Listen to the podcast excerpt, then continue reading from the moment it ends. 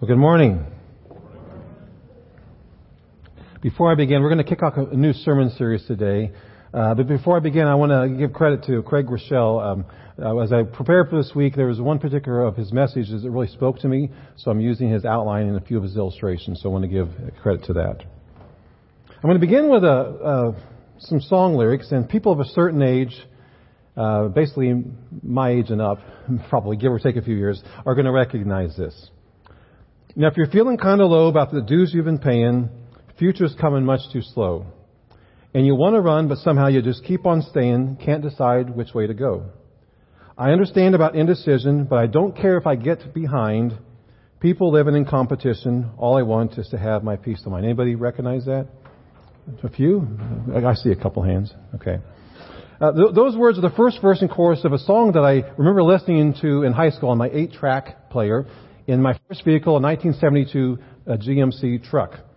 Boston was the group, and the song is "Peace of Mind." And whenever I hear it on the radio, it, it takes me takes me back. All I want is to have my peace of mind. Isn't that true? That resonates with me. Have peace of mind. I'm not saying we should take life advice from a 70s rock group, but, but that resonates me. Peace of mind. Peace of mind about who I am, what I'm doing in life. Peace of mind about my relationship with God, my identity in Christ. Peace of mind that comes from being in a good place with those that I love.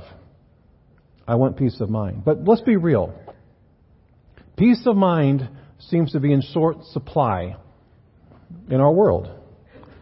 You know, I did some reading this past week in preparation, and according to several different articles and surveys, mental health concerns are rising. 21% of adults experience some kind of ongoing mental illness, and over half of those adults do not receive any kind of treatment.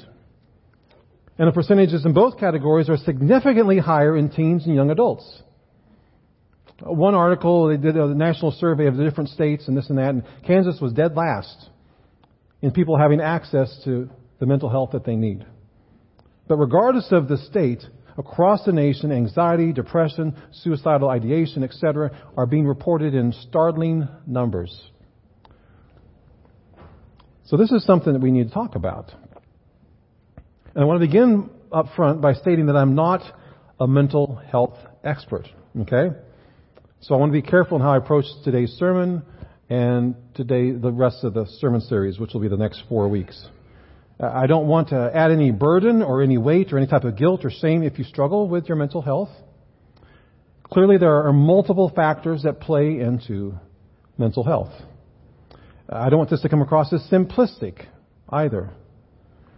I don't want to add any, any burden to you, but I do want you to hear that God loves you, that God understands. I want you to hear that God's Word can be a source of help and healing, and I want you to know that you're not alone. You know, I, I've got good friends who struggle with depression and anxiety. In some cases, it was during a certain period of life, but others, it's been a lifelong journey. I've got friends and loved ones who, for them, counseling was important for a while. For some, it's ongoing. For some, medication was important for a while. For some, it's, it's ongoing. I've had people I cared deeply about take their own lives, those who were Christian and those who were not. So I guess what I'm trying to say is that we need to talk about this and to seek help and wisdom in the scriptures and to remove the stigma that sometimes is around these topics, especially in Christian circles. I mean, if I have a problem with a part of my body, I'll see a doctor, and it's, it's no stigma to take medication. But if something is wrong with my mind, the brain chemistry through no fault of my own, and I need to take medication, sometimes there's a stigma. So we want to remove that stigma. And today we're starting with the topic of, of anxiety. Now, I'm a pretty even guy. If you know me, I, I don't get too up, I don't get too down. Not too much tends to rile me up. But you know, there have been some times in my life, especially when I was younger, I was a painfully shy kid, where I experienced anxiety that threatened to, to overcome me. A racing heart, your mind just going 100 miles an hour, uh, your body is flushed, you think everybody's looking at you and knows what's going on, and just, you just need to get out of the situation. Now, I know for some people, that's not just something that happens that maybe a handful of times in their life, but something that's an ongoing struggle where walking into a new situation with people you don't know is almost too much or there's too many people and it's overwhelming. Or the weight of expectations becomes so heavy because you fear you can't, you, you just can't, can't meet them. So I want to repeat before we jump into a text for today. I'm not an expert, and in many cases, I would advise you to get help from a physician or a therapist or a psychiatrist. But I do think it's important for us to, to talk about it from a spiritual standpoint as well, because that, that's a very important thing for us who call ourselves Christian. So let's begin by looking at a story from 2 Chronicles chapter 20. In this passage, we find King Jehoshaphat. Try saying that quickly five times. King Jehoshaphat was one of the good kings. He's the king of the southern kingdom of Judah. And in chapter 20, he finds himself in a situation that's causing a lot of anxiety. He's under attack. Judah's under attack. Verse 1. After this, the Moabites and the Ammonites with some of the Meunites came to make war on Jehoshaphat. That's a lot of ites, okay? Not one, not two, but three different enemy armies, and they're ganging up on Judah. And he's overwhelmed. He's anxious. He's alarmed. He has this responsibility for the people of Israel, no doubt his own family as well. He's anxious about what's going to happen. Do you ever feel like you're being ganged up on from several sides? Most of us, we can handle one big stressor. Maybe work isn't going so well. It's really, really a, a problem. But then you throw on maybe a difficult ongoing relationship with a loved one. And then the furnace breaks, needs to be replaced, and you don't, you know, the money's tight or and you develop a, a, a, health issue, and and then the craziness of the world in which we live, and it creates more stress, and it keeps getting ramped up, and anxiety becomes a, a daily companion. Even our children, look at studies. Even our children, grade school kids, are struggling with anxiety. And if you're a Christian, maybe you feel even a little bit like a failure because you know we know the verses rejoice always, and, you know, don't be anxious, have peace. And so maybe it's, it's, it's hard to feel like you can even talk about it. So you just hunker down, you, you bow your back, you keep moving forward, which can then just compound the, the issues. So what do we do if, if anxiety is a struggle and a problem that's taking its toll in our lives? The first thing we need to remember is that anxiety isn't isn't a sin. I mean, look at Jesus' life. It's the night before he goes to the cross. He, he's, he knows he's being betrayed by one of his closest friends. He knows the rest of them are going to abandon him in fear. So he goes to the Garden of Gethsemane. He kneels down in prayer under great pressure, great anxiety. And he begs God, God, is there any other way? I really don't want to do this. Is there any other way? Can you remove this, this, this cup of suffering? And he sweats literal drops of blood in agony as he wrestles with this, this anxiety and, and then submits his will to God. Not my will. I don't want to do this. Not my will. I don't want to do this. Not my will, but your will be done. So anxiety is, it's not a sin. It's a, it's, it's a symptom or it's, it's a signal, more of a signal. For example, say you're driving your car, the engine light comes on. The light is a signal that there's some sort of issue that needs to be addressed. In the same way, if you find yourself battling with anxiety, it's a signal alerting you that there's something that needs to be addressed. There's, there, there's, there's a danger, there's a threat, something you need to work through. And in the passage today, we see this the anxiety that Jehoshaphat experiences, surrounded by three enemy armies. We see it signal him to do three things spiritually. Let's take a look at his response. Verse 3. Alarmed, Jehoshaphat resolved to inquire of the Lord. And he proclaimed a fast for all of Judah. And the people of Judah came together to seek help from the Lord. Indeed, they came from every town in Judah to seek him. So he's, he's anxious. He's surrounded by three armies. He issues a call to prayer and fasting. It says he resolved. He made an intention. He followed through to inquire of the Lord. It wasn't just thoughts and prayers. It was he prayed. He sought Lord, the Lord earnestly. The anxiety he felt, the situation he was in, was a, a signal telling him, it's time to pray. Seek God for help. Listen to his prayer. Lord, the God of our ancestors, are you not the God who is in heaven? You rule over all the kingdoms of the nations. Power and might are in your hand. No one can withstand you. If calamity comes upon us, whether the sword of judgment or plague or famine, we will stand in your presence before this temple that bears your name, and we will cry out in distress, and you will hear us, and you will save us. That's something we can do. God, I put my trust in you. God, I feel overwhelmed. God, I don't see a way out, but I trust you. Help me, God. You see this modeled over and over in the scriptures, uh, most especially in, in the Psalms. For example, King David, Psalm 69. Save me, O God, for the waters have come up to my neck. I can barely keep my head above water. I'm just about to drown. Throw me a lifeline, God. Help me. Anxiety is a signal for us to cry out to God, a signal to pray. Dr. Caroline Leaf is the author of the book Switch On Your Brain.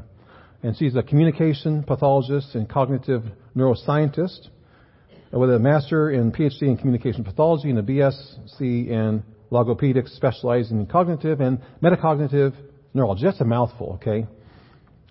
But one area she's done a lot of research in is, is the impact of prayer on our mental health. She writes, It's been found that in 12 minutes of daily focused prayer over an eight week period, it can change the brain to such an extent that it can be measured on a brain scan. 12 minutes a day. That's the power of God.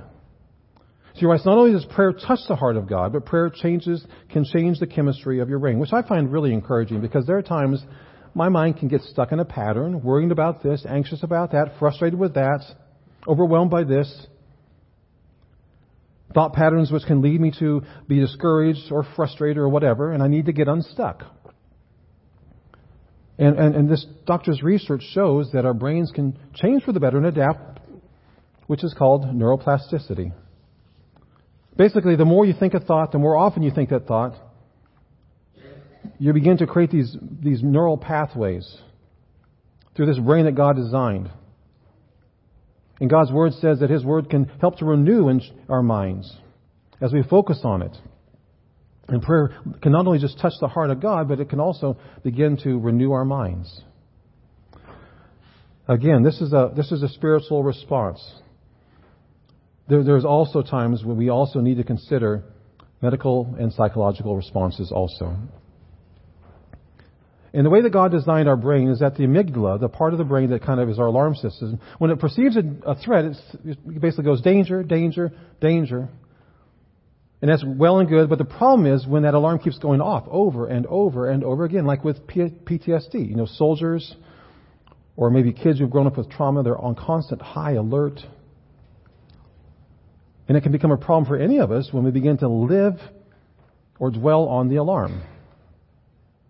I mean, every, every Sunday morning, except when I preach, I, I wait a little extra time. But when I preach, especially, or when I used to lead worship, I would set my alarm really early, and every five minutes or so, I would uh, do it three times. So to make sure that I, if I, I wouldn't oversleep, because that's that's like a pastor's, you know, nightmare. Creates anxiety. I don't want to get in late. I don't want to oversleep. I want to make sure I'm ready. But what if I set my alarm to go off every five minutes throughout the night, just to be extra careful? because I was anxious about not getting up in time. I'd never get any sleep. I'd never get any rest. I wouldn't have any peace. If I were to live like that, if I were to dwell in the alarm, the anxiety, you could see where that would take me.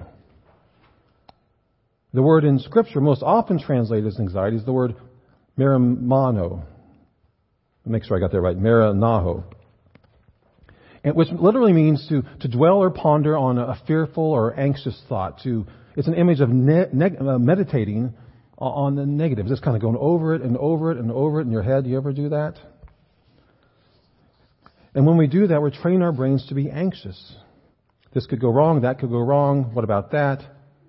And these neural pathways begin to focus on the negative, which is a natural thing. We all tend to worry about certain things. But, but where prayer comes in, prayer is not natural. Prayer is, is supernatural. And supernatural prayer, as we cry out to God, as we seek the heart of God, it can, it can help us to, to break that cycle. It can take our minds off of what we're afraid of or anxious about. Well, a verse that was given to me when I was in, uh, in high school, as I said, I was very, very shy, was 2 uh, Timothy 1 7, where, where Paul writes, For God has not given us the spirit of fear, but of power and of love and a sound mind. Prayer breaks, can help to break the cycle. And it doesn't just touch the heart of God, it can actually renew and change our mind. So remember, anxiety is, is, is a signal saying, take it to God, cry out to God, and this is what Jehoshaphat does. Verse 6. O Lord God of heaven, are you not the God who is in heaven? You rule over all the kingdoms of the nations. Power and might are in your hand, and no one can withstand you.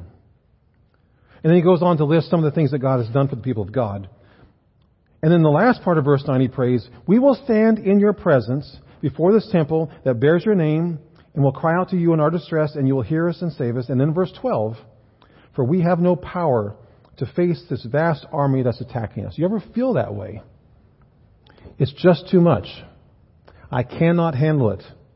Can't get it done. Don't have what it takes. I don't know if I can go on. Jehoshaphat, that's what he says. We don't know what to do. But then he says, But my eyes are on you. I'm looking to you. I'm, I'm desperate for you. I'm looking at your character. I'm looking at your love. I'm looking at your faithfulness. I'm looking at your, your forgiveness. I'm looking at your grace. I'm believing that you're working in me and through me in my circumstances. I don't know what to do, God, but, but my eyes are on you. I'm just hanging on to you. 1 Peter 5 tells us that we are to cast all of our anxiety on God because He cares for us. Cast, of course, makes me think of fishing. You, you throw something out. You throw something out over the water. Prayer is like that. You, you throw your anxiety before God. I don't know what to do about my marriage or my kids or about my singleness. I'm confused about my, my, about my future. I'm discouraged about my health. I'm losing hope. God, the world is crazy. What is going on? You cast the things that make you anxious. You throw them before God and you trust that He cares for you. And you believe that He is work, working. And you stand upon His promises. Anxiety is a signal alerting us that we are not designed to do this on our own. That it's time to take it to God in prayer. And then next we see another step that uh, Jehoshaphat does in response to the anxiety that he's experiencing. He hits pause. He does this after prayer. He says, We don't know what to do, but our eyes are on you. And all the men of Judah, with their wives and children and little ones, stood there before the Lord. They, they pray and they pause. They wait upon God. Again, we see this in the scriptures. The psalmist. This is what's going on. I'm, I'm angry about this. I'm frustrated with this. I feel alone. My enemies are going to win. My family life is going crazy. But I'm going to wait on you, God. They express, they cast anxiety, and then they wait. Which is a good thing to do. Because we're not supposed to run ahead and try to control things or try to fix things. It usually doesn't go well. But to wait, to cast it before God, then to hit pause. Let God do His thing in us and in our situation. Okay, so you're doing that. You're praying. You're waiting on God. Does God then heal you of anxiety? Well, maybe. Sometimes He might. Sometimes He does. Sometimes it's more of a process. For some, it might be a lifelong struggle. But God can use these things to draw us closer to Him. Sometimes he, he directs you to a Bible verse that starts to renew your mind. Sometimes He helps you and prompts you to change your lifestyle regarding your diet or your sleep or certain relationships that are, are really not helpful. Sometimes He helps you find a doctor or a counselor who helps you through treatment, medication, or therapy. Sometimes it's a combination of all of the above. Regardless of what is needed, it begins with God. So take it to God. And then wait upon God which is what Jehoshaphat does. And then what happens? It's a pretty short wait. For a lot of us, it's a lot longer wait. But in this situation, it's a pretty short wait. The Spirit of the Lord comes upon Jahaziel, a prophet, who says this in verse 15. Don't be afraid or discouraged because of this vast army. For the battle is not yours, but God's. Go out and face them tomorrow, and the Lord will be with you. The God's message is, I'm with you, I'm for you, I care about you, my power is real, I'm not going to leave you, I'm not going to forsake you. You're not in this alone. Which we need to hear when we're struggling with, with some sort of anxiety. And we see here that a spiritual response to anxiety is not only prayer, not only hitting pause and waiting on God. Next, it's a, it's a response of praise. Because he prays, God, we believe you. You're faithful. We're going to wait on you. And then he does something kind of odd, which I would not have thought of, would not have been my first military move. He sends out his worship team his organists, his drummers, his guitarists, his pianists, his singers. He sends them out and puts them on the front lines. Now, if I was facing overwhelming odds from enemy forces, I would send out my best warriors, you know, a SEAL team, John Wick, the Guardians of the Galaxy, you know.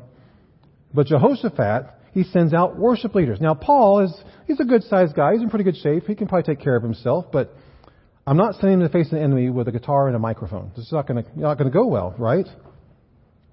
But Jehoshaphat, he sends his worship team. And the worshipers go out and they start praising God before there was a victory. And by some miracle, the enemy forces, this alliance falls apart. They turn on each other and destroy themselves. God does a miracle. But they don't just praise God after the victory, they praise God before the victory. It's easy to praise God when, when the reason for our anxiety is gone, but we are to praise Him while it's still there, while we're in the middle of it, while we're facing it. That's what Jehoshaphat and the people of God did. What was the result? And the fear of God came across the land, and the kingdom of Jehoshaphat was at peace, for his God had given him rest on every side. The God fought the battle, and God gave them rest. Spiritually, what do we do when we experience anxiety? Allow me to paraphrase Philippians 4 6. Of course, we pray, we pause, we praise Him. Philippians 4 6 and 7. Don't be anxious about anything, but in every situation, whatever you're facing, when you don't know what to do, by prayer, take it to God and petition with thanksgiving. Present your request, cast your cares on God. And then it goes on to say, in the peace of God, the, the rest of God, which transcends all understanding, will guard your hearts and minds in Christ Jesus. That's how we fight our battles. It may look like we're surrounded, but God is all around us. And God is with us. And God is for us. So before I close here, again, there are many aspects to our mental health in the area of anxiety. Each of us on different spectrums. This may not be an issue for you. It may be, be episodical. It might be a lifelong struggle. And there's all sorts of different approaches the medical, the psychological. But we all need to take the spiritual approach as well. We can turn to God to pray, to pause, and to praise. Because Jesus is the one who came to give peace.